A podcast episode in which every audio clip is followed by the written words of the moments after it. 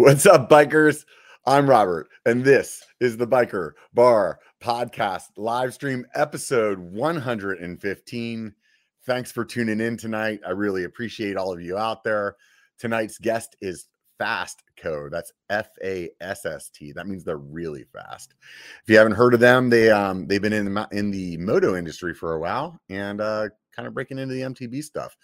But before that, let's go ahead and get started with the normal beginning of the show. You know, like where you hit fast forward on your your podcast app. But see, I don't do it in a certain amount of time, so you're never going to know exactly how much time I'm going to talk about you following me on Instagram or Facebook. That would do me a big favor if you guys did that. Like seeing those numbers rise, so it it uh, helps me keep motivated.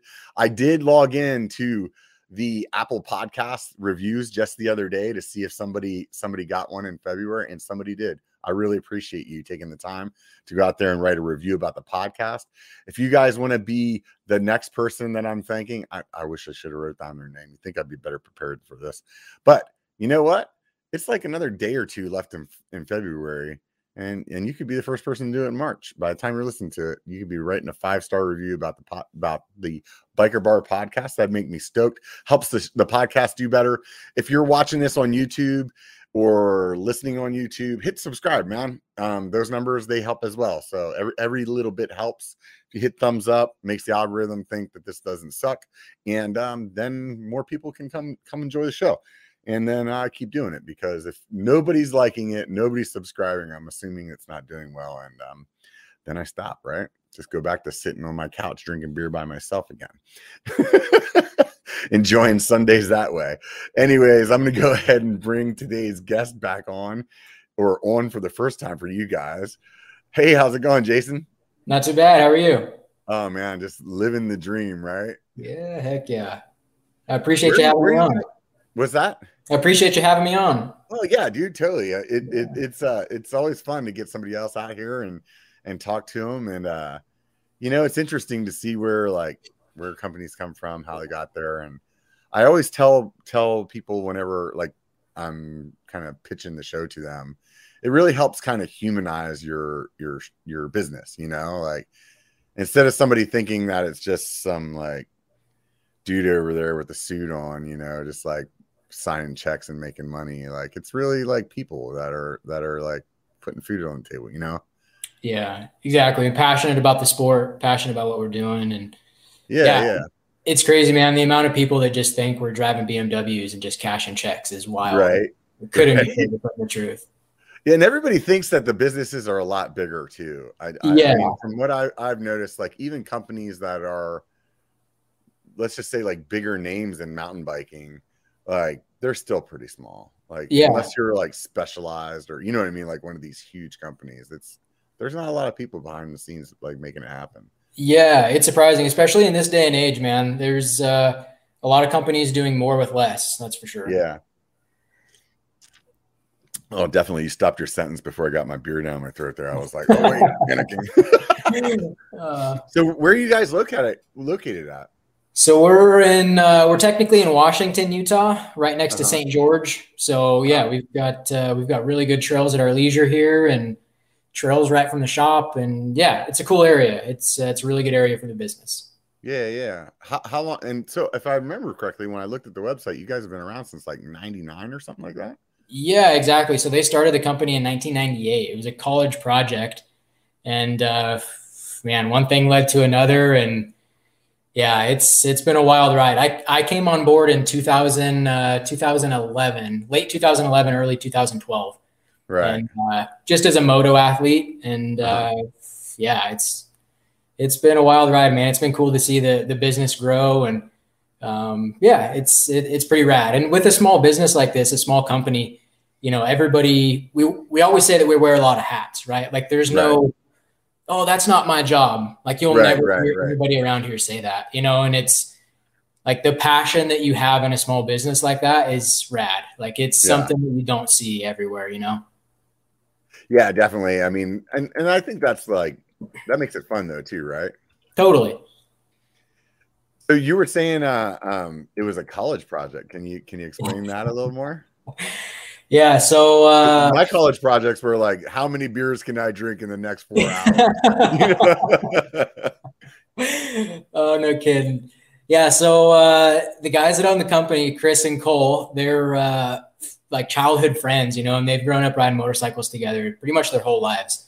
Uh-huh. And um, yeah, they were seniors at Cal State Long Beach, and uh, they created so Cole, uh, Cole is kind of like the product development guy. He's more like the moto racer, and then uh, Chris is more like the business mind. You know, he's more the right. nuts and bolts, ties everything together.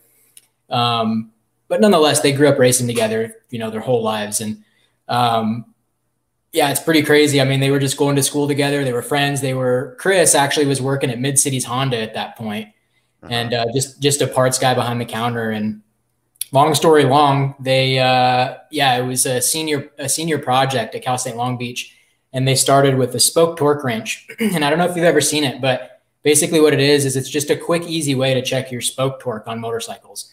Oh, and um, back in those days, you know, at that point, like some of those parts on the motorcycles were mass manufactured, and so the tolerances weren't really good, and they worked but didn't work well, you know. And so mm-hmm. at that point, uh, you know, Cole and his dad, his dad had some machine, like a lathe and stuff in their garage. And so pretty much at that point, they were just making parts that were solving issues on their own motorcycles. Right, you know, like, right. They're just like, like, hey, let's go out there and like somebody would do with the 3D printer right now. They're like exactly, yeah, exactly. Yeah. Like one of the big ones that they made was um, like a brake a brake clevis that just had tighter tolerances, so it wasn't so sloppy.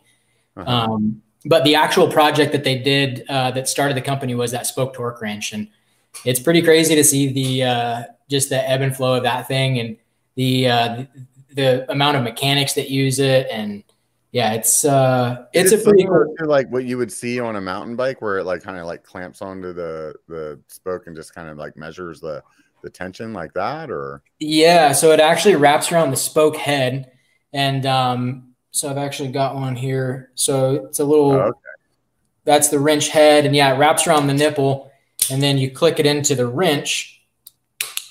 Oh, so it's like a torque wrench then. Exactly. So for people listening, it looks more like like what a actual spoke wrench would look like that you would be like tightening and loosening your spokes with. Yeah. Except for it goes onto a torque wrench so that it kind of like clicks whenever they're so they turn their spokes to a certain tension, whereas like on bike wheels, you're like measuring the actual tension on the spoke itself.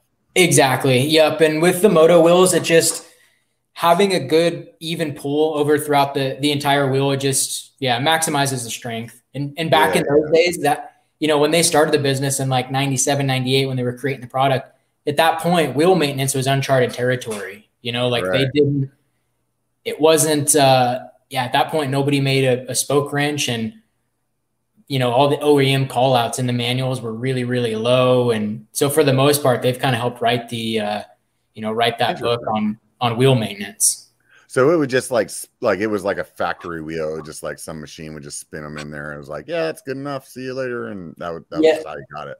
Exactly. And then one one thing too is like whenever you buy a brand new motorcycle, the wheel it might be true, but it's not tight, mm-hmm. right? And so the first time you go ride it, the nipples are coming loose, and then the wheel starts getting square, and yeah, yeah. just uh, you end up chasing your tail pretty quick there. So it's nice to just have a tool that it takes the guesswork out of it, right? Like you know all yeah. the stuff need to be at this torque, and right. you just go through, rip right through it, and you're done. It's you know two minutes, three minutes yeah. for both wheels, and hundred percent. So I mean, before that, basically what a guy would do is just go out there and kind of like from experience know, hey, this is about tight enough, and just you know that would be that. And yeah, and what they do, what what most people do is they just tap on the spokes, kind of and listen for certain harmonics, you know, and it's like yeah, that's that's not accurate. no, not at all. Yeah. yeah, I would imagine that's that's probably all over the place. So they start this like just kind of like doing this stuff for themselves and then they do this project, then how does that become a business? So they started with the spoke torque wrench, and at that point, like I said, they were fresh out of college and they were still working other jobs, and um, it was more for them. They were kind of like just fans of the sport, you know, just mm-hmm. kind of like starstruck that mechanics at the supercross and motocross races were using the wrenches and um, right so they decided after they did this project they're like we should sell these things basically. yeah so Cole's younger brother was actually racing Supercross at the time. Uh-huh. And so they were taking the spoke torque wrench and the brake kits. They were taking those products and then they would just go sell them at the Supercross races. You know, they Oh, would try got and get whatever teams to run them, and then um, yeah, so that was kind of what jump started it all. Got And, it. Um, it. Okay. Yeah, so it's uh I mean, yeah, once the spoke torque wrench came in, they started with the brake the brake components and then they went on to like anti-vibration inserts that go in the end of your bar. Mhm. Um, kind of like external or internal bar weights, you know, they just help help minimize some vibration and then um, the handlebar our, our flex handlebar didn't actually come in until a little later. It didn't come in until come in until um, I don't think it hit production until 2004. So it was a so little just because the engine's like idling, the handlebars are kind of like obviously you're getting the the the kind of jiggling around from that. Is that what you know that what they were trying to overcome or actually overcome from the ground as well? at that point, honestly, I think early on it was more kind of injury prevention. Cole's younger brother, he he cased a jump racing supercross and did some damages damage to his wrist. And Mhm. um, so real early on, I think it was more for like injury prevention kind of thing. Mhm. And then, you know, so after- those inserts, they would just how, what would they what would they be doing? what's that? You said they were like inserts in the handlebars. Like what would they be doing? Yeah, so it's basically, you know, you think of like skateboard dodos, and I hate to describe them that way, but that's the easiest way for like people to, you know, visualize them. Uh-huh. So it was basically they were using like a polyurethane elastomer, um, and it just isolates the handle from any metal to metal contact. So right off the get go, it helps drastically with vibration, and then Right. also you know like if you come up short on a jump, um, the bar is working in the plane of the suspension. So if you have like a catastrophic over jump or a catastrophic over jump, the bar is going to minimize that a little bit, you know, and just help hang Mhm. on to the bike. Right, right. Okay. Yeah. So this is like for other people that maybe don't know skateboarding, like it's kind of like a rubber grommet, but it would just go inside of the bar. You're saying? It actually goes. It, it is kind of outside, but uh, it's basically where the handle is pressed into the center section there. Um, Uh-huh. Yeah, there's a little elastomer, and we actually have a compression elastomer that's a larger one, and then a rebound elastomer. So the compression elastomer would be like if you're actually landing a jump, or um, you know, if you're compressing the handlebars downward. Uh-huh. The rebound elastomer would be like if you're trying to bunny hop the bike, right? It's Mhm. kind of a feeling like that where you're pulling up on the bar. That's where the rebound Gotcha. be noticeable. So then that that's so. But you're talking about the handlebars that you guys developed at that point, yeah? Yeah, yeah. No, but you said before that that there was something that they were they had developed that just went inside or something like it was like. Oh yeah, yeah, yeah. The anti-vibration insert. Yeah, it's it's basically just a brass insert that slides inside the handlebar end. Hmm And what Yeah. does that do? Just dampens the harmonics. Uh huh. Yeah, So it's it's uh, what's that? It's just like you said the harmonics, so it's just not shaking as much or something, or Correct, correct. Yeah. So think like um, you know, like a sport bike, like a sport motorcycle. They have those little external bar end weights. They have like that, you know, on the Yeah. outside of the grip, they have like an additional little hangout that's like two inches out. yeah, yeah. So that's an external bar end weight. And basically ours is a similar concept, but just internal. So you Uh-huh. can, you know, on the motorcycle side, you can anchor hand guards to it. Um, but yeah, it, it just helps minimize that high frequency vibration, you know, like motor vibration or um, And I thought that I had a sport, I had a couple of sport brakes. I always thought that was just like my frame sliders on the end of the bars there. I didn't even realize they were weights. yeah, there's something happening there for sure. Yeah, There's a yeah. reason. totally no idea there. That's pretty Yeah. funny.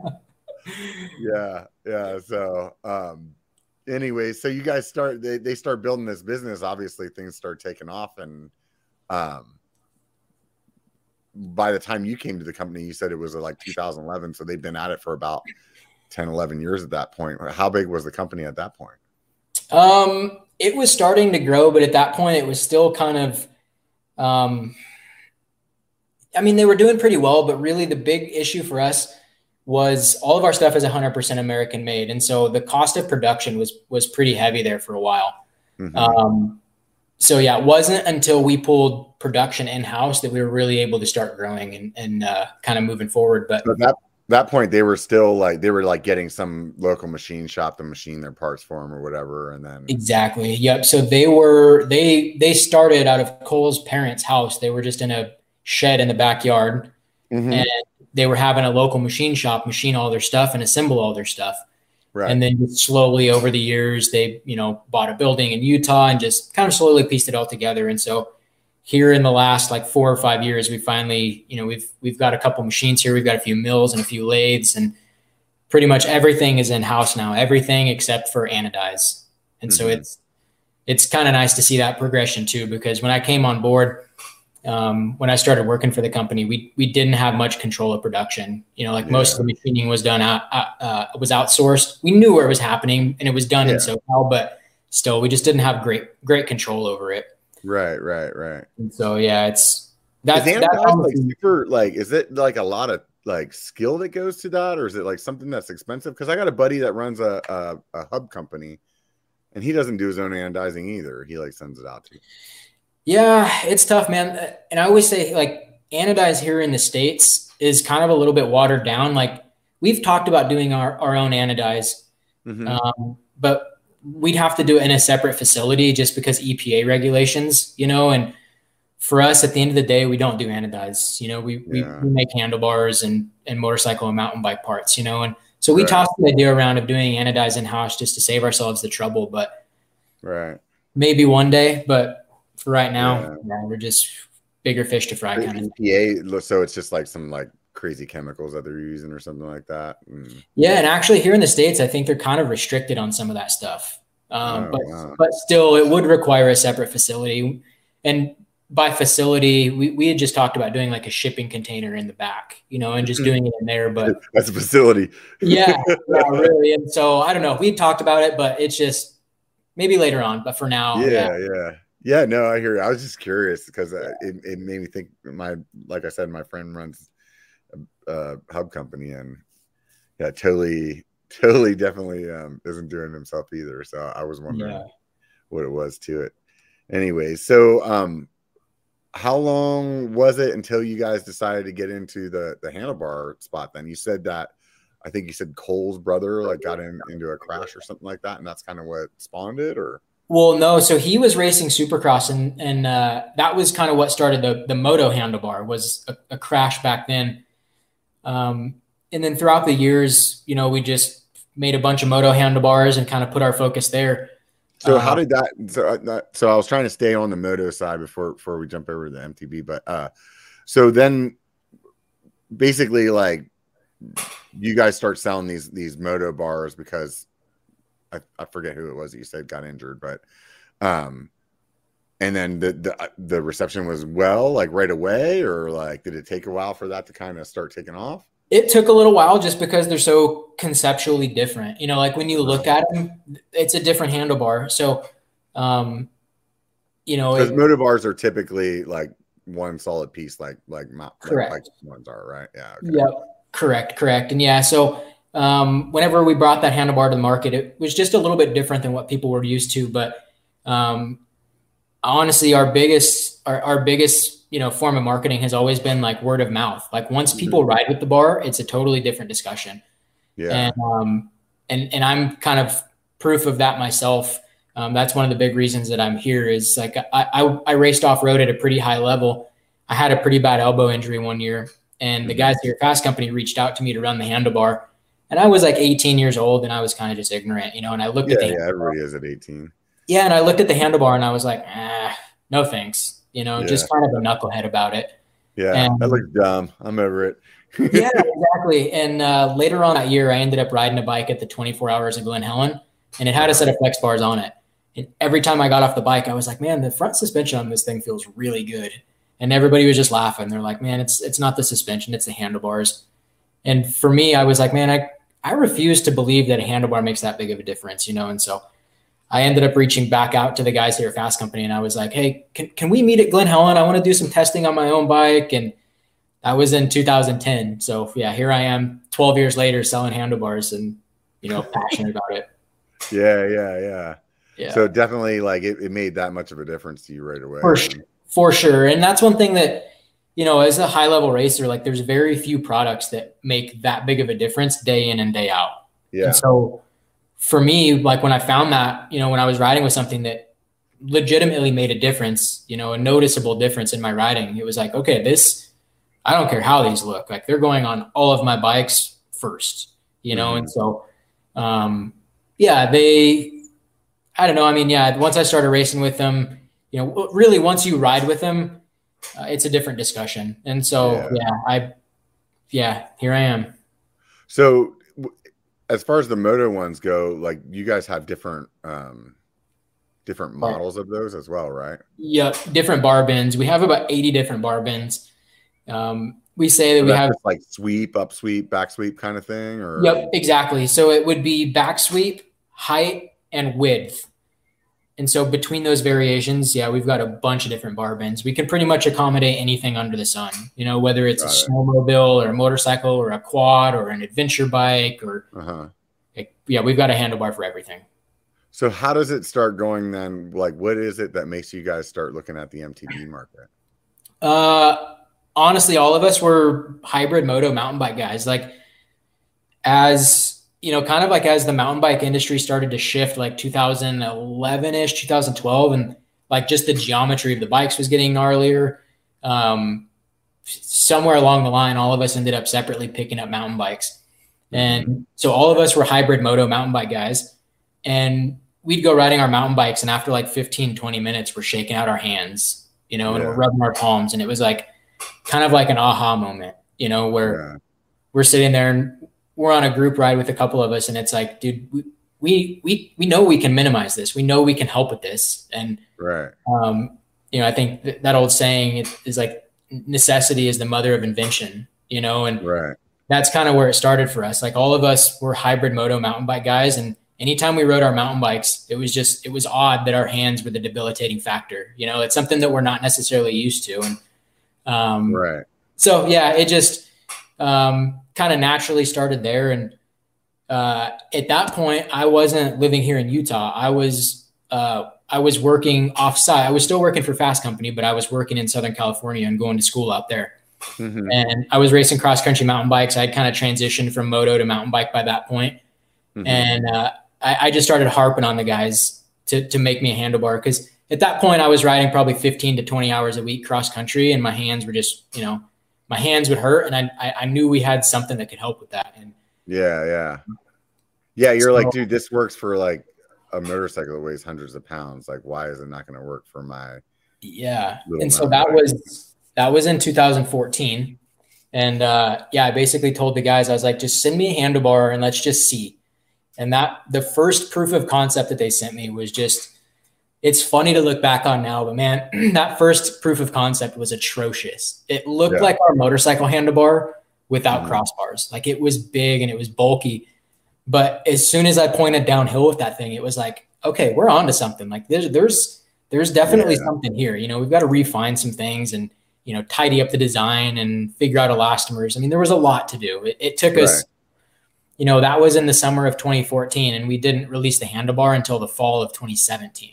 So it mm-hmm. took us a couple years of really, you know, kind of harping on the product and just we are our own biggest critics, really, at the end of the day. You know, and mm-hmm um, yeah, it took a couple years of really getting that handlebar to, to where we wanted it before we could release it to the public. But yeah. So as it is now, it's actually five separate pieces, right? Um, so like it's, two it's technically go and then kind of like two of the angle pieces, and let's just say one that goes through the stem, right? Yeah, so it's actually three separate pieces, three structural components. Oh, um, okay. The handles so are only two quote unquote hinges on it. Let's just call it that for. Yep. Yep. So the handles are pressed into what's called the dog leg, and that dog leg is what articulates. And uh-huh. then, so each side has a handle and a dog leg. I like that name. so each handle has, or each side has a handle and the dog leg, and then this intersection. Yeah, yeah. And I'll kind of show you on here. So this, yeah, yeah. This basically is the dog leg here. This this right. piece. It's this is actually what dictates the rise of the bar, the rise and the back sweep, right? So this would uh-huh. be this is the back sweep. Right. So yeah, it's basically the dog leg here. The handle is pressed into it, and then this is what we call this. This whole thing is basically this intersection, but it's made up of a yoke, which controls um, some height as well, and then just the center tube, which is where your stem would clamp. Uh huh. Interesting. Yeah. So so it takes you guys, would you say a year or two or something like that to kind of to like get that all like dialed in or three and a half almost. It okay. was yeah, it was a process. And really the biggest thing was, you know, the the, the biggest thing honestly was the elastomers. Um, the the feeling that you want out of an elastomer on a 250 pound motorcycle at 70 miles an hour is a much different feel than what you want out of an elastomer on a mountain bike that's 30 pounds going 30 miles an hour. You know, like right. just I would imagine you want something like tremendously softer than what you're using in the motorcycle. And yeah, and the the hard part on the mountain bike side was how you know that window of what's acceptable on the mountain bike was much smaller.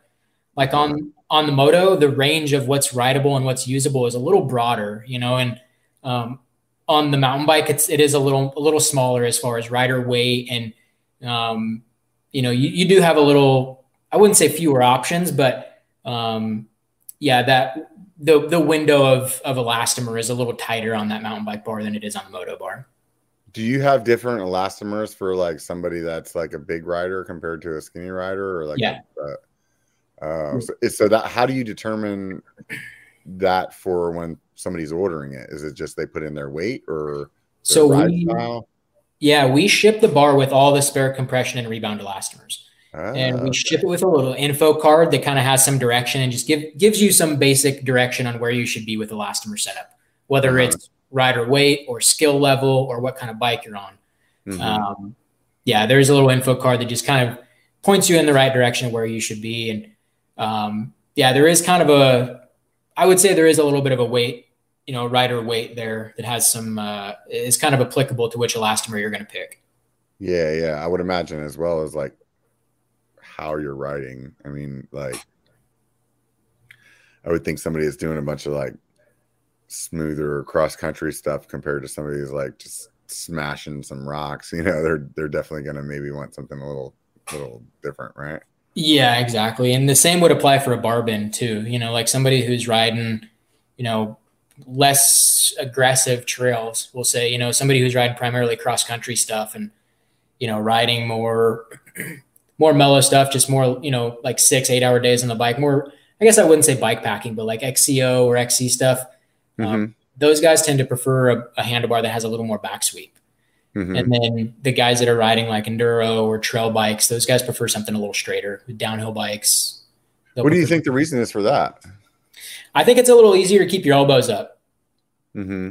Yeah, with uh, with a, a bar that has a lot of back sweep, it does kind of force your elbows into your lap.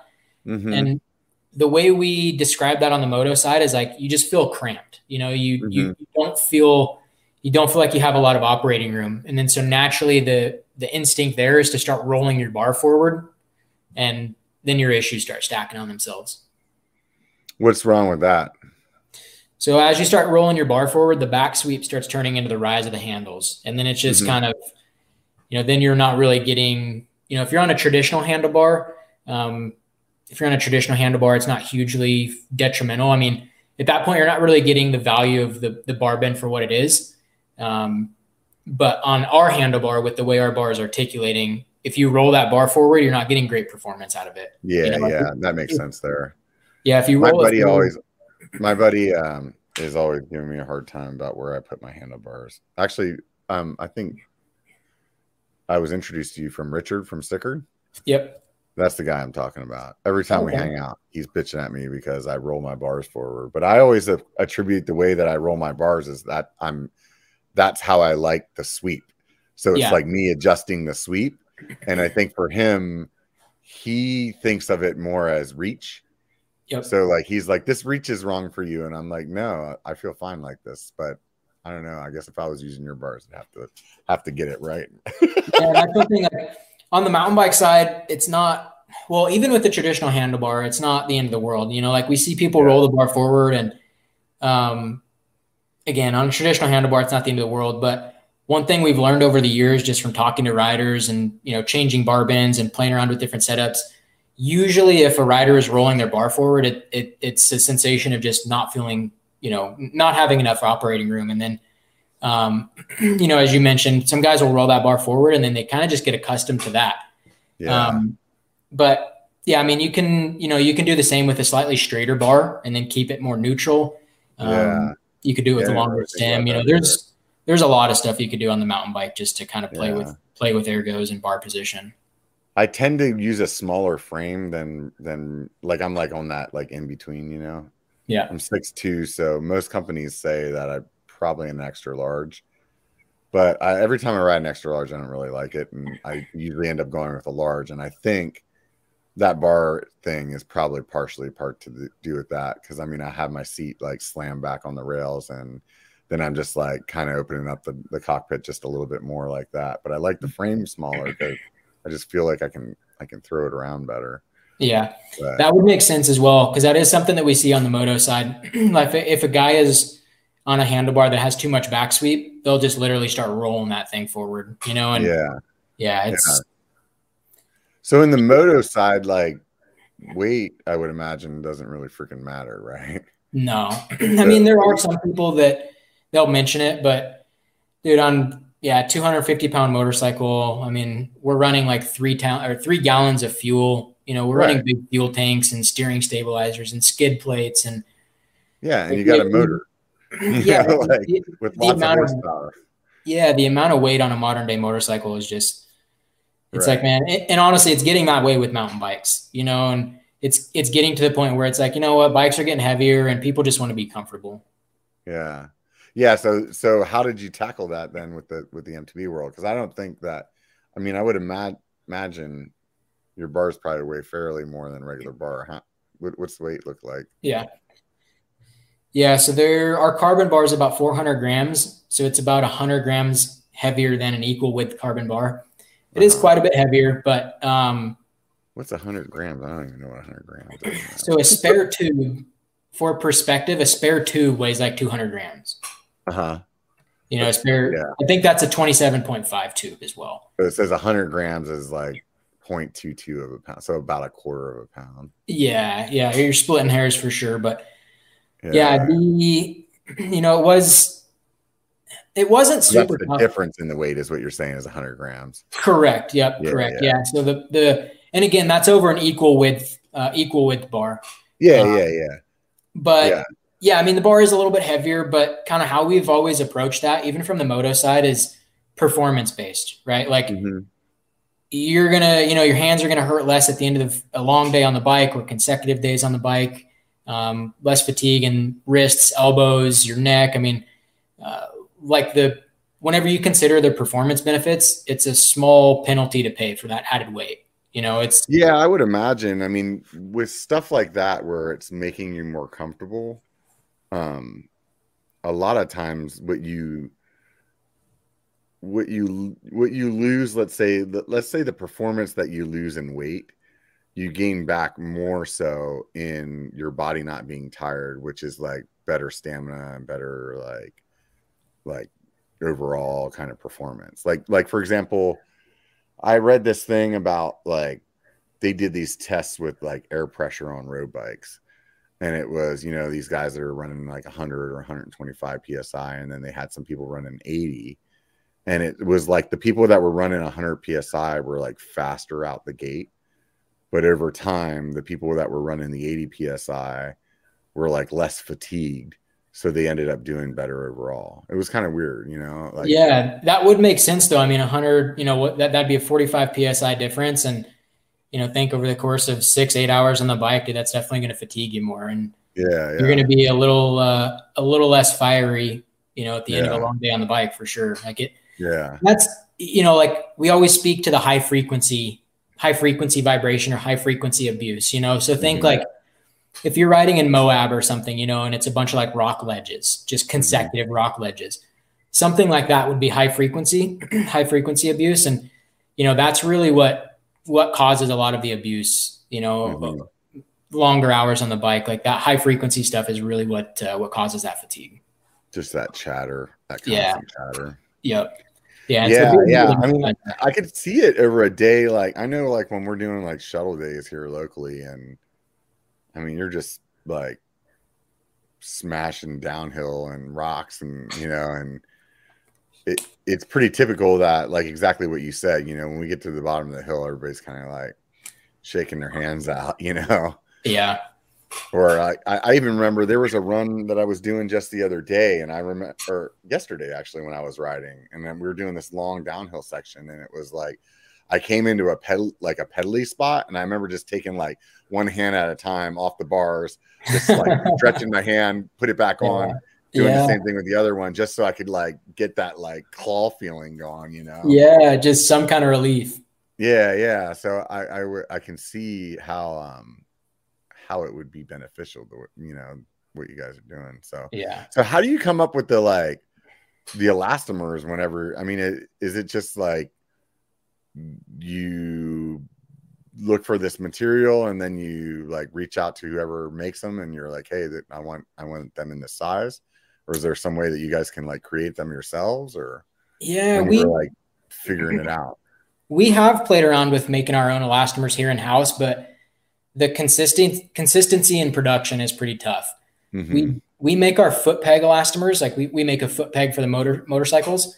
Mm-hmm. We do those elastomers in house, but the mountain bike elastomers are uh, like I said, they're they're a little more finicky, and so we just mm-hmm. have um, we have a vendor in SoCal that does that for us. Mm-hmm. Um, and one of the materials, or one of the reasons, or you know how how we select the material that we use is what returns to its previous shape and its previous density as many times as possible.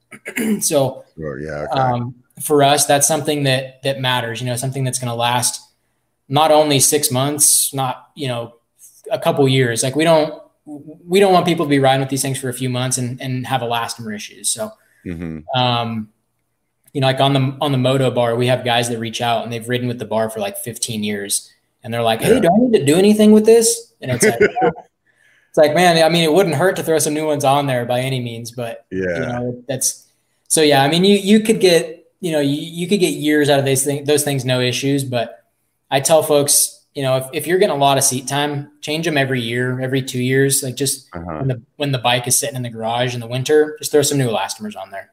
Uh huh. And what what's the feeling that people then it just starts like flexing too much? Yeah, and I mean it's it have a, like play in it. Yeah, it, it it, it starts to kind of break in. Um, I guess I would say start to flex a little too much.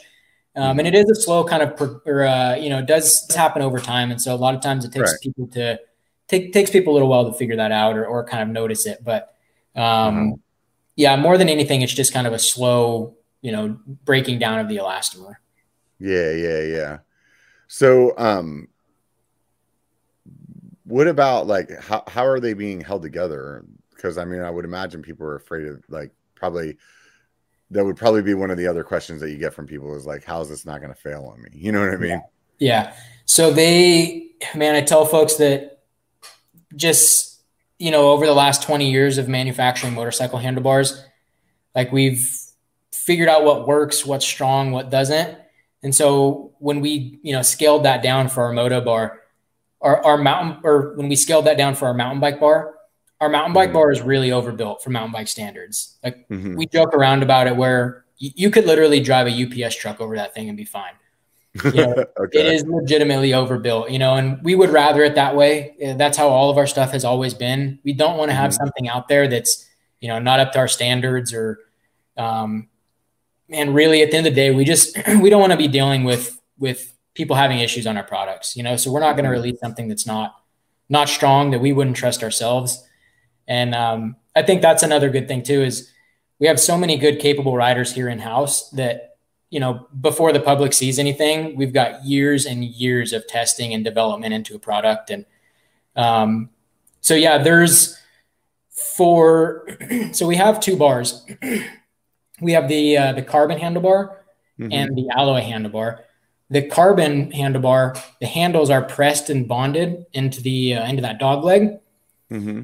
On the alloy bar, it's pressed and roll pinned. So there's a roll pin on the bottom that's holding it all together. and um, it is pressed fit, but that roll pin is kind of just a safety measure. Mm-hmm. And then, yeah, like I said, I mean, they're, you know, 7076 T6 aluminum, titanium hardware. Like it's, it's definitely a burly handlebar. and whenever you pick it up, when you pull it out of the box, that's, that's immediately evident. Yeah. You're like, man, this thing's kind of heavy. Yeah. yeah. Yeah. Yeah. So I would imagine the other thing that you get people talking about every day of the week is how much it costs. Yeah. Yeah, man, to do it and to do it right comes at a cost. That's for sure. Like there's, uh-huh. yeah, I mean, each handlebar is, you know, built by hand, individual, individually inspected before they leave. Like there's a lot that goes into it to say the very least. Yeah. Yeah. So, I mean, it's just for, so people know it's like 325, something like that. Uh, yeah. So the aluminum bar is 324.99 uh-huh. And then the carbon bar is four twenty four ninety nine. So it's a hundred dollars more expensive, and it's a hundred grams lighter. Mm-hmm. The carbon bar is, but I see. Like I said, the allow the the alloy bar, it's bulletproof. I mean, if if you were a you know if you were a cross country cross country guy that's going to be racing cross country forever, the carbon bar is probably the best way to go. But otherwise, the alloy bar is perfect. I mean, for mm-hmm. modern day e-bikes and trail bikes and they like the the trail bike that I'm riding right now is like 35 pounds. So mm-hmm. an extra 100 grams, I'm not worried about it. Yeah, yeah, yeah. So the 100 grams that when you were saying it's a 100 gram difference, that was for the alloy. Yeah, but it is uh, 100 grams heavier than an equal width um, carbon or equal width alloy bar. Our carbon mm-hmm. bar is. The carbon is still okay. Correct. Yeah. Yeah. All right. Right on. Yeah. Well, um, I mean, at the end of the day, like this could very well be a handlebar that you don't like get rid of. You know what I mean? Like you get a new bike, you would keep your handlebar, you'd throw the the stock one back on. So it's like yeah.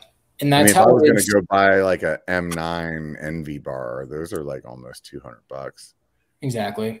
that's kind of how it is on the moto side. You know, like like I said a minute ago, we have guys that have a handlebar for 10, 15, 20 years. And I mean, yeah, obviously, like, you know, if you have a catastrophic crash or something on the moto, like things things can happen, products fail, but yeah. um, or they can be damaged, they don't fail. But um, yeah. I mean, yeah, like the, the goal is for you to have this on your bar for years and years to come. And that that was kind of the thought behind our alloy bar is uh-huh. it just really like with our carbon bar, the only issues that we ever had with our carbon bar was people over tightening the controls and crushing the carbon.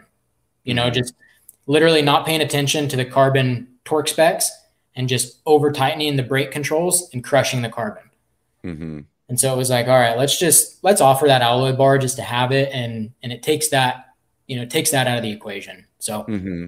um, yeah, like I said, I mean, the alloy so, bar is with the yeah. carbon one, is everything carbon, or is it just like the the just the handles? Just the handles are carbon. Right. So you guys could probably bring the weight down if you if you built the whole thing out of out of carbon then. Yeah. We've we've tried and we've looked at some ways of doing it, but yeah, cost. Yeah. Yeah, you're like they're already pissed about 400. What happens if 650? yeah. But again, the cool thing is like with our moto bar, you know, same thing with the mountain bike mountain bike bar. Once once people ride with it, it's like, oh, okay, yeah, this makes sense. Like, why why yeah. didn't I get this sooner? Why didn't I try this sooner? You know? Yeah, yeah, yeah. No, it's definitely an interesting idea. I mean, it, it's um, it makes sense. I mean, it totally yeah. makes sense as long as it doesn't. Like, I, I would imagine that most people are just worried about the flex, but yeah, and that's one thing too. You know, like when people you know, people look at the handlebar and they're like, oh, I don't, I don't know if I want my handlebars to move. And it's like, yeah, I, I agree. But if you do it in a natural motion or a consistent, you know, consistent plane, if you do it right, there's some benefits, no doubt about mm-hmm. it. And uh, so, yeah, with our handlebar, like that's really hard to, I mean, can you like really notice, like right out the gate, like, can you feel it, like that it's moving, or, or is it just more like everything no. feels better? Yeah, exactly. So it's, it's honestly more in the things that you don't notice right. than than noticing the handlebar move. And that's one thing. Like it's kind of a catch twenty two. Whenever people ask us, "Well, do you feel the handlebar move?" and it's like not in the fact of actually feeling the handlebar move like a noodle right. in your hands, but yeah. you feel less abuse at the hands by the end of a ride. You know, and yeah, then, somebody was mentioning Rev Grips in the comments earlier, and yeah, are you familiar with them? Oh yeah, I've ridden with them. Yep. Yeah, yeah, and I got a set of them, and I don't know, maybe I'm just not super observant, but I didn't really notice that they were moving. You know what I mean? Like, yeah, obviously they got the thing in there, they were moving, but that that was not like at the end of the day, my hands were tired from my handlebars smashing my freaking hands all day yeah. more than I was like, oh man, my grips feel loose, you know? Yeah. Like, I definitely didn't feel that way because, like, any grip that you, I don't know, most grips you grab, they have a little give to them, like in the rubber when you're moving your hand. So, yeah, or your gloves slipping a little bit, you know what I mean? So, exactly. I don't know, maybe it's just me. I, I had one of my buddies that used to always get all like, weird about the ODI clamps. He's like on certain grips, they would like he'd be like, "Oh, I can feel my grip like moving." I'm like, I, I, have no idea what you're talking about, dude. Yeah, you know. But yeah, it's uh, usually for people whenever they switch back to a traditional handlebar, that's kind of the eye-opening experience. Mm-hmm. Like when they switch back to a rigid bar, it's like, oof, okay, this is harsh. Like this is, that's when you notice the difference. Yeah, that's interesting. I know that's usually what what it takes for me. Like Yeah. I ride something for a while and then I'd give it back or I take it off my bike or I get my other bike on my other bike and then all of a sudden it's like blatantly obvious. I would say uh I use pedaling innovation pedals. They're kind of like a little bit bigger platform. And that's exactly what happened to me there. It was like I had regular flats on one bike and then those on the other one. And I don't know what happened. Like my my other bike was broken or something like that. It was at the shop, you know. And I didn't ride it for like a month. And then when I got my got it back and I got on the regular flat pedals again, I was like, oh, I'm not doing this again after this ride. You know? that's awesome. yeah, yeah, yeah. So um what's the what's the warranty look like? So as far as like advertised warranty, I think we do like five year dealer or five year manufacturer and two year crash damage. But I Mhm. tell folks like we're all riders and racers here, so we operate on the basis of doing the right thing. So if you have an issue, reach out 100%. Like we, all of us, literally everybody here rides and races at a pretty decent level. right. And so yeah, we tell folks if you have an issue, even if it's outside of that window, give us a call. Absolutely. yeah. What's the crash replacement look like? Um, we do 50% crash crash damage replacement. Right on. Yeah. Yeah, I mean that. So, so how's that process work for people? Then they just like send you a picture or something like that, or Exactly. Yeah. have to send Most most of the times people will call in and then we just have them email us a photo. Uh-huh. Usually, honestly, like the crash damage stuff we see is not crash damage. It's more like bikes falling off the bike racks on the freeway and stuff like that. Yeah, yeah. Like, I said, it's le- left it on the roof rack and forgot about it. Drove through the garage. exactly like it's it's pretty hard to damage one of these in a crash. So usually, what what we've seen so far is more like like I just dealt with a carbon handlebar that fell off a bike rack last week. You know, so that's Uh-huh. that's more what we see than than anything with the warranty stuff. You know, so I got a guy here in the in the comments that's asking how the bars interact with the suspension fork. So that's a, a great question. So they're actually designed to complement the feel of a front a front fork or a suspension fork. Mhm. Um, like I mentioned earlier, with that bar being positioned as close to neutral as possible, that's what I mean when I say neutral. Like we we want the bar as close to the plane of the fork as you can as you can comfortably get it. Um, and then really that's kind of what the bar is doing is just complementing the feel of that front suspension. The cool thing there is then then it allows you to tune the fork differently. You know, then you can set the fork up. You can set the the compression up a little stiffer, um, and then you can rely on the handlebar to pick up high frequency stuff like rocks and roots and some of that stuff that you would traditionally tune a fork for. hmm So you're saying that that way, when the the movement of the handlebar, whatever minute amount of movement that it has, then that's moving in the exact same direction of your fork when it's compressing. Correct. yep. And that's one thing too. Like people are like, you know, when they look at the bar, it's like, oh, I don't know if I want my handlebar to move. But because it's moving in the same plane as your fork, because it's working with the fork, it's really not moving that much on the trail. Like it's maybe one or two millimeters at a time. Like it's Mhm. or at, at the bar end. Like it's not a lot of movement. Mhm. Um, if you were to have like a big over jump to where you fully bottomed out that fork, then the bar would start to engage quite a bit more. Mhm. Um, but because the bar is working with that fork, you're not going to get a ton of movement out of the handlebar unless you bottom that fork. So typically, it's only moving about a millimeter. You said. I would say probably yeah between one to three, depending on the elastomer setup you have and what riding you're doing. Um, You Mhm. can obviously get it to move quite a bit more. Like on my cross country bike, I have it set up super soft. Um, my cross country bike is more like a gravel grinder. You know, like I Mhm. just more like more trying to minimize like washboard dirt road. You mm-hmm. know, I'm not riding anything aggressive on that. And on that bike, I've got a really narrow handlebar and I've got a soft elastomer on there. Mm-hmm. And you know, if I'm sitting in the garage and I'm cranking on that thing and trying to push push all my weight through it, I could probably get the elastomer or, I could get the bar to move probably, you know, six to ten millimeters at the bar end. But again, on the bike, on the trail, that's not that's not how it's going to work. You know, it's going to be, be more subtle. You know, two to three millimeters at a time, just taking that harsh edge off. Hmm. Interesting. Yeah. So when you order the bars, then are you ordering like? Do you just order them at like 825 and you cut them yourself or how, does that work? You have to order them to size or? so we have two widths we have a downhill bar that's 810 and mm-hmm. then the rest of our bars are 800 we the uh, so we have three bars. We have an enduro bar an e-bike bar and then a downhill bar. And the mm-hmm. enduro bar and the e-bike bar they're both 800 millimeters wide and then the downhill bar is 810 mm-hmm. okay but then as far as like the material in them or the elastomers, like all the stuff's the same. Same, yep. So it's really just the, the size of the bar is what you're looking at. Yep, yep. The width for that downhill bar is actually a wider center section for a direct mount stem. Oh, okay, that makes sense. Yeah. And then I would assume they're like 35 millimeter then. Nope. So 31.8 still. We uh-huh. have talked we have talked about doing a 31 31 or a 35 mil stem uh-huh. um, or a 35 mil bar. We've talked about doing our own stem as well, but uh, for us, because we have the you know the characteristic of the bar built into the design, if we went to a 35 millimeter clamp area, we would just add weight. Mm-hmm. You know, and so for us, we worked really hard to keep that weight reasonable. And so, yeah, if we went with that 35 millimeter clamp area, it's just going to add weight. And so it's mm-hmm. like, well, again, a bit of a catch 22. I mean, eventually I think we will just because, you know, most, most bikes are coming stock with 35 mil stems now. So um, mm-hmm. I think eventually we probably will do a 35 mil bar. We're just being stubborn about it. Mm-hmm.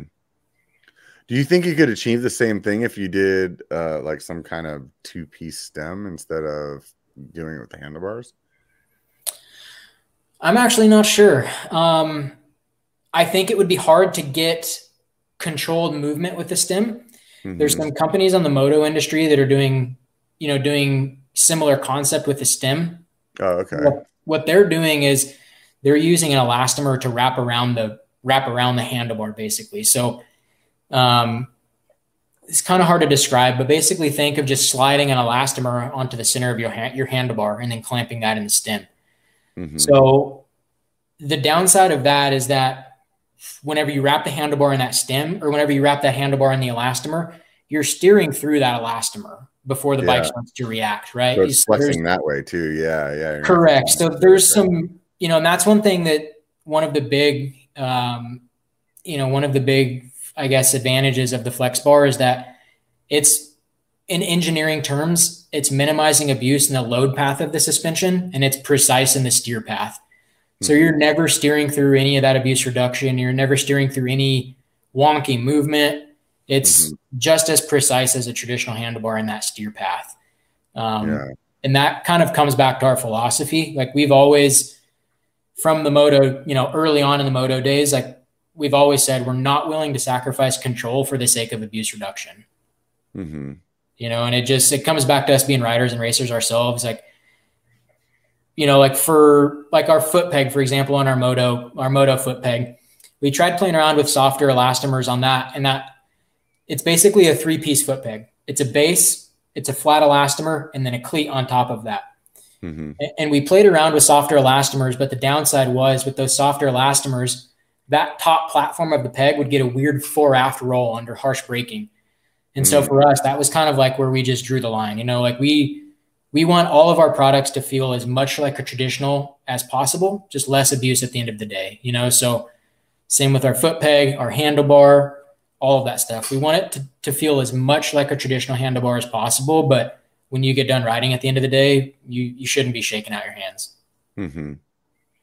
So you guys have a pretty big uh, line of, of moto stuff that you sell.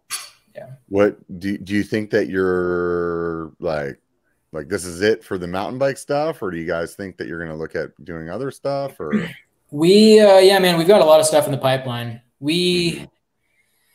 yeah we got a lot of stuff going on we we've actually talked about doing a um, we've actually talked about doing a, a gravel bar, like a drop bar with mm-hmm. kind of our design in it. But again, with that, I think the big issue would be cost. I don't think people would be willing to pay that much for a drop handlebar that that has that technology in it, but maybe. Um, but yeah, we've got some handguards, and I think you put the price high enough, then people just want to buy it because it's expensive, right? Literally, yeah, some of those guys, man. But yeah, I mean, we've got like handguards, and we've got other little knickknacks here and there, but um, yeah, I mean, as far as as far as mountain bike stuff, we, yeah. we really want to get the mountain bike bar figured out. That's kind of our focus at the uh, yeah yeah meantime, and then you know we'll we'll yeah. kind of pick up the pieces from there. We we do I do think we're going to do a stem here pretty quick though, just mm-hmm. because you know you got to put your handlebar in a stem. So I think we're going to do a stem and then just have one stop shop where we still sell stems for really cheap. You know. Mm-hmm. I would feel like like doing a stem too is like I mean, if you're already machining parts and stuff like that, it's not. I don't. I don't feel like it's like overly complicated to make a stem. You know what I mean? It's like yeah. A piece of metal, and you you freaking cut it into whatever shape you want, right? Yeah, yeah. For us, for us, the uh, the only issue is machine time. Like we don't have, not that we don't have enough machines, but yeah, for all the products we have and everything we have going on, ma- machine time is kind of what we're waiting on for that. Well, yeah, and those machines aren't cheap either, man. So that's for sure. Yeah, no kidding. so, um, I asked earlier about the the width of the bars. So as far as like people cutting them to their own size, like there's no no void in the warranty or anything like that. No, no, heck no, absolutely not. Yeah, cut those suckers. Yeah, make yourself comfortable. No issues there. Yeah, and then as far as like however you would normally cut a like carbon bar or alloy yep. bar or whatever, it's no no difference there. Yeah. So what, they, uh, they they come with instructions on how to cut the carbon. We just recommend like a 32, uh, yeah, 32 tooth, uh, you know, blade to, to get through the carbon pretty quick. So yeah, nothing gotcha. too crazy. Gotcha. Right on, man. What do uh, what do what do people say? What are the uh, like? What's the most common feedback that you get on them? Goodness, I mean, I mean, I guess it's uh, I guess it depends what kind of riding they're doing. Like, we get a lot of guys, like a lot of the aggressive riders that don't expect much out of them, you know, like high level enduro or downhill guys that just, you know, they see him and just don't expect them to really work well. Yeah. And then those guys are like, you know, jumping to flats or like, I would say that crowd, um, that downhill enduro crowd, mm-hmm. those guys that are a little more hesitant and then they find themselves charging harder or doing more runs more consecutive days, stuff like that is the, the most consistent feedback I'd say. Like we have a uh, we had a big group go to Whistler last year, and that was one thing. Like half the guys were on our handlebar, and half of them weren't. And so that was kind of the joke amongst the group is, you know, the guys that had our handlebar were just having fun. Like they were ready for more runs, and the rest yeah. of the guys weren't. You know, so I'd say that's that's the more common feedback that we get is guys are like, man, I just, you know, I feel like I'm ready for more runs at the end of the day. Yeah, yeah. Do you guys do you guys have any kind of plans to go somewhere like a Sedona where people could could try them or yeah, yeah. or something like that? Or do you yep. guys already go to events or yeah, so we we've actually we we did quite a few. Um, we did Moab Outer Bike for a couple years, and then we did Sedona Mountain Bike Festival for a couple years. Um, we haven't done any events since COVID, and not yeah. because just really because the events haven't come back yet. Um, they brought Sedona Mountain Bike Festival back last fall, but it was kind of last second, and yeah, we weren't. We're we're more used to Sedona Sedona in the spring, so we weren't yeah. you know weren't really ready for that. But um, so yeah, we have be there next week. Uh, no, we have the Hurricane Mountain Bike Festival coming up uh, up the road in Hurricane in like three weeks. So um, okay. yeah, we have Hurricane Mountain Bike Festival this year, and then we're doing Moab Outer Bike, and then we're doing Bentonville Outer Bike. Oh, okay. When's yeah, the Bentonville one? The end of October. What? How's Outer Bike work? Isn't that is that like a demo thing too? Yeah. Yep. It's just basically a big demo event, and uh, you sign up beforehand. Um, I imagine it's exactly like the the Sedona in terms of how how it operates on the back end. You got basically it, just it. sign up. Yeah, you just sign up, and then you know you you put a card, an ID into your file. Yeah and then yeah, you just rent bikes. Yeah, yeah, and, yeah. I haven't been to one of the outer bike things before, so I'd, I'd like to go check one of those out because that that one in Utah, Utah, right? Yeah, Moab. Yeah, yeah, yeah. That wouldn't be too too much of a drive for me to get to. So where uh, you're you're in NorCal, right? Yeah, yeah, Sacramento. So yeah, okay. I mean, I guess I could fly out there somewhere, but I mean, even yeah, who knows? it's rad, man. It's a cool event. Yeah, yeah. How, how long is it? A couple days or something? Or yeah, Friday to Sunday. Okay, so it's just like Sedona, basically. They got like music and and beer and stuff there too, and all that, yep. or like same, just the demos. Same exact thing. Yep, beer, right. beer tent, and food, and shuttles, and all kinds of stuff. It's yeah. they're fun. I, I like them.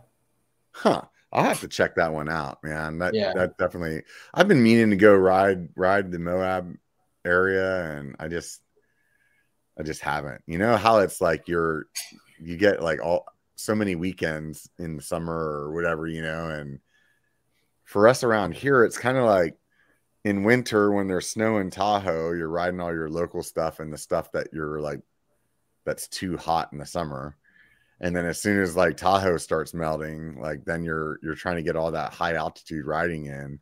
You throw in one or two trips and you're like, man, they're one yeah, here again, you know? Yeah, out of time. I know, yeah. and that's like, yeah, for us, pretty much the only time we get to Moab is for that Outerbike, and so it's yeah. kind of a blessing and a curse. Like it's fun, but you don't get a ton of time to ride. You know, at least for us as as vendors, you know, we're we're we're kind of limited. We show up a day before and get in a little riding, but yeah, I always feel bad for the guys when I'm in Sedona because they're like, "Yeah, we're here. It's awesome, but like, tired to do anything else," you know. Yeah, dude, and that's the first time we did Outerbike. We stayed afterwards to do some riding, and then yeah, after a couple days of the uh, a couple days of the festival, nobody was nobody had the energy to ride. It was like, yeah, let's just get home. Yeah, right. You're just over it. You're like, let's go. Yeah. Let's, let's beat it. Yeah, that's funny. So you said you you guys are in like close to to St. George? Yep. There's some some pretty uh gnarly riding down there, huh? There's a ton of it, man. It's a lot like Moab. There's uh-huh. there's a ton of riding out here. Big variety of riding too. There's yeah, there's a lot of good stuff out here. I think what I saw on like from videos and stuff like that, it's not as much like exposure as there is in Moab though, right? Yeah, yep. Yeah, there yeah. some areas where you can kind of, because I fucking am afraid of heights, so I don't want to do that. Dude, I'm right there with you. There is some areas where you can get sketchy and you can get yourself uncomfortable, but yeah, not for me. I'll watch. yeah, yeah, I hear you there. So, is there like a real big ATV scene there as well? Then, yeah. Oh, heck yeah. Yeah, yeah, yeah. and that. uh I mean, that wasn't necessarily why they moved the business out here. It was just more kind of the business climate at the time. Uh-huh. But yeah, I mean, there's this is a massive area for side by sides and motorcycles and quads, and it's a lot like Moab, like just a huge tourist attraction. Yeah, yeah, yeah. I haven't been down in that area. I almost bought a bike from somebody in that area like a year or two ago. And I was kind of like really excited about it because I was like, this is an excuse for me to go down there and ride, you know? Yeah. But uh, it ended up not panning out. So, yeah. That's yeah. uh dude, there's so much riding here. You need like a week to see it all. You need a week yeah. to see the good stuff. Like there's uh-huh. I have a buddy that comes out here every couple years and he spends a week and he just he rides like two or three trails a day and he's just yeah. yeah it's kind of how you have to do it to hit all the good stuff. Is everything there like um all all um like legit or is there like a bunch of poachy stuff or how there's some there is a bit of both. There is some poachy stuff, but I'd say I'd say mostly legit, but there is some poachy stuff here and there. Like out, out in Virgin, out by the Rampage sites, there's a bunch uh-huh. of poach stuff out there. So is it poached just because it's like private property or something like that, or because it's not like you're hiding in the woods like we are, you know? Yeah, I would say I, I, honestly I think it's private property and they just don't get the okay to build. Right. Um, right. Okay. You know, because they'll go to like those Rampage sites, you know, for Rampage, and right. then whenever they leave, the local kids just spend like the next six months out there just digging and building and uh-huh. so i don't i don't know if they have the okay to dig out there but yeah, yeah. It, it seems it doesn't seem like they have an issue does rampage like clean that like do they like they don't break that stuff up when they leave they just leave it right yeah that's the crazy thing dude it's like the kids that we have growing up out here are like just not human because they're Right. you know they, they grew up riding the red the rampage side at like 16 17 years old you know and they're just right. Just throwing themselves off of cliffs and shit. it's wild dude uh myself and chris one of the owners of Fasst Company um, chris is actually still the head coach of a mountain bike team out here a high school mountain bike team and uh, for a couple years i helped him with it and it, it's tough because like the NICA rule you know the Ni- NICA they hammer that rule keep your wheels on the ground but Uh-huh. all of the kids out here, dude. Like they get done riding in practice and then they go to red the rampage site and they're throwing backflips on their trail bikes. Yeah. You know, and so like it's tough to tell those kids to keep their wheels on the ground. You know, like if you take those kids to a cross country practice and you tell them keep the wheels on the ground, like you're robbing the fun out of it. You know, and so it's kind of tough because yeah, some of those kids were like, "Hey, dude, keep you know, just keep it mellow. Don't be jumping stuff. Just wheels on the ground." And then Yeah. you know, you see them that afternoon doing backflips at the rampage site, and you're like, "Dude, what are you doing?" That's funny. Yeah. So I want to ask too, um, why is the company called Fasst? Good question, man. I don't uh I don't have a great answer for that. That's one Yeah, of the don't things that I don't have a great answer for. Yeah, no, it's all right. Yeah. They just came up with it. I wasn't sure, like they just there was like some kind of inside story to it or something like that. So, Yeah. yeah. No, nothing uh no story, no nothing Yeah. cool. At least you guys just, I just know. make something up, man. I don't know. what uh what what what do you think that you know that we haven't talked about that you would like people to know about about the product? Um, honestly, I, I think I think two big things. I think one, the performance, and two, the craftsmanship. You know, because like you spoke to earlier, like a lot of people look at the bar and they're like, "Oh, you know, I feel like that's going to break off in my hands," and yeah. it could not be further from the truth. You know, like Mhm. like I said, I mean, we've aside from the fact that we have a bunch of really capable dudes working here that put this thing through the you know through its paces Mhm. aside from that, I mean, we spent 20 years developing, or, you know, we, we have 20 years into a motorcycle handlebar now. So, you know, like quite literally, our mountain bike bar is a scaled down version of the moto bar. That thing is way overbuilt. Um, So, on the craftsmanship side of it, you know, that's kind of what that's part of the American made thing. Like I said, all, Yeah. all of our handlebars are built by hand, individually inspected. You know, there's, I think there's something like 13 or 14 machine parts into this handlebar. So, there's a lot that goes into it. And I tell folks, you know, like you, you spoke to the price earlier to do it and to do it right comes at a cost. You know, if we Mhm. were building these things for, you know, if we were pressing these things out in, you know, some other country for 15, 20 bucks or whatever it was, I mean, it, it just wouldn't be the quality and durable product people expect from us, you know, Mhm. and the same thing from our moto bar. If we were having this thing built somewhere else, it just wouldn't, it, would it wouldn't, wouldn't be up to our standards and wouldn't be what people expect from us. So yeah, the, the yeah, two from big all the experience with the with the moto stuff, I mean, that's the thing that, in my eyes, like should give somebody some like peace of mind. Like if you guys just came out with this bar last year, and it was like, yeah, well, we, me and my buddies, we've been riding it, you know, like like it, it would definitely be like less, um, like it wouldn't have Trustworthy. as much clout. You know what I mean? Yeah. But like the idea of it handling what you could throw at it with an ATV or a moto, you know, like there that's that's like that's way more abuse than than my mountain bike's gonna get, you know. Correct. Correct. Yeah, And but not only that, but I guess you could argue too, well, there's so much more suspension in them, maybe they feel less. I don't know. You know? yeah, the the one thing though that uh, I would say the really abusive part of moto and ATV stuff is whenever they crash. You know, it's Yeah, it's a makes sense. 300, you know, 250, 300 pound machine coming toppling over on that handlebar, you know, and Yeah. um, like I said, we have a surprising amount of people that run a handlebar for 10, 15 years, you know, so that's, we, we, we just, you know, we, we don't want a handlebar that people can't trust. People can't, Right. uh, you know, have for year in and year out and just, you know, I, I think a big thing is the trust side of it. Like we want, Yeah, we want people to know that it's going to stay together. well, that's right. It's American made too. I mean, so Yeah. like that that's pretty cool. Actually, our, our mountain bike bar is 100% made in Utah. Oh yeah. All right Yeah. on. Yeah. Yeah, I saw you guys had a little little American flag on there or something like that. Yeah. Yep. Yeah. All of our stuff does, man. Everything. Yeah. All of our products have a little American flag somewhere on it. that's right, man. Yeah. Well, I don't want to like just sit here and go on and on about um, the same kind of questions over and over again. So I think I feel like we've covered everything, unless there unless there's yeah. something. But um, I do like to ask people at the end. Do you watch YouTube? Oh yeah. I always ask people, and it doesn't matter if it's like a mountain biking channel or not, like what YouTube channels they watch, because it's fun to like come up with some like maybe you learn about some new channel. There was a guy once that was on the show told me about this guy named that does like it's called Cart Narcs. Yeah. And he just like freaking hassles people in the parking lot about not putting their cards back in the in the like little yes. cage.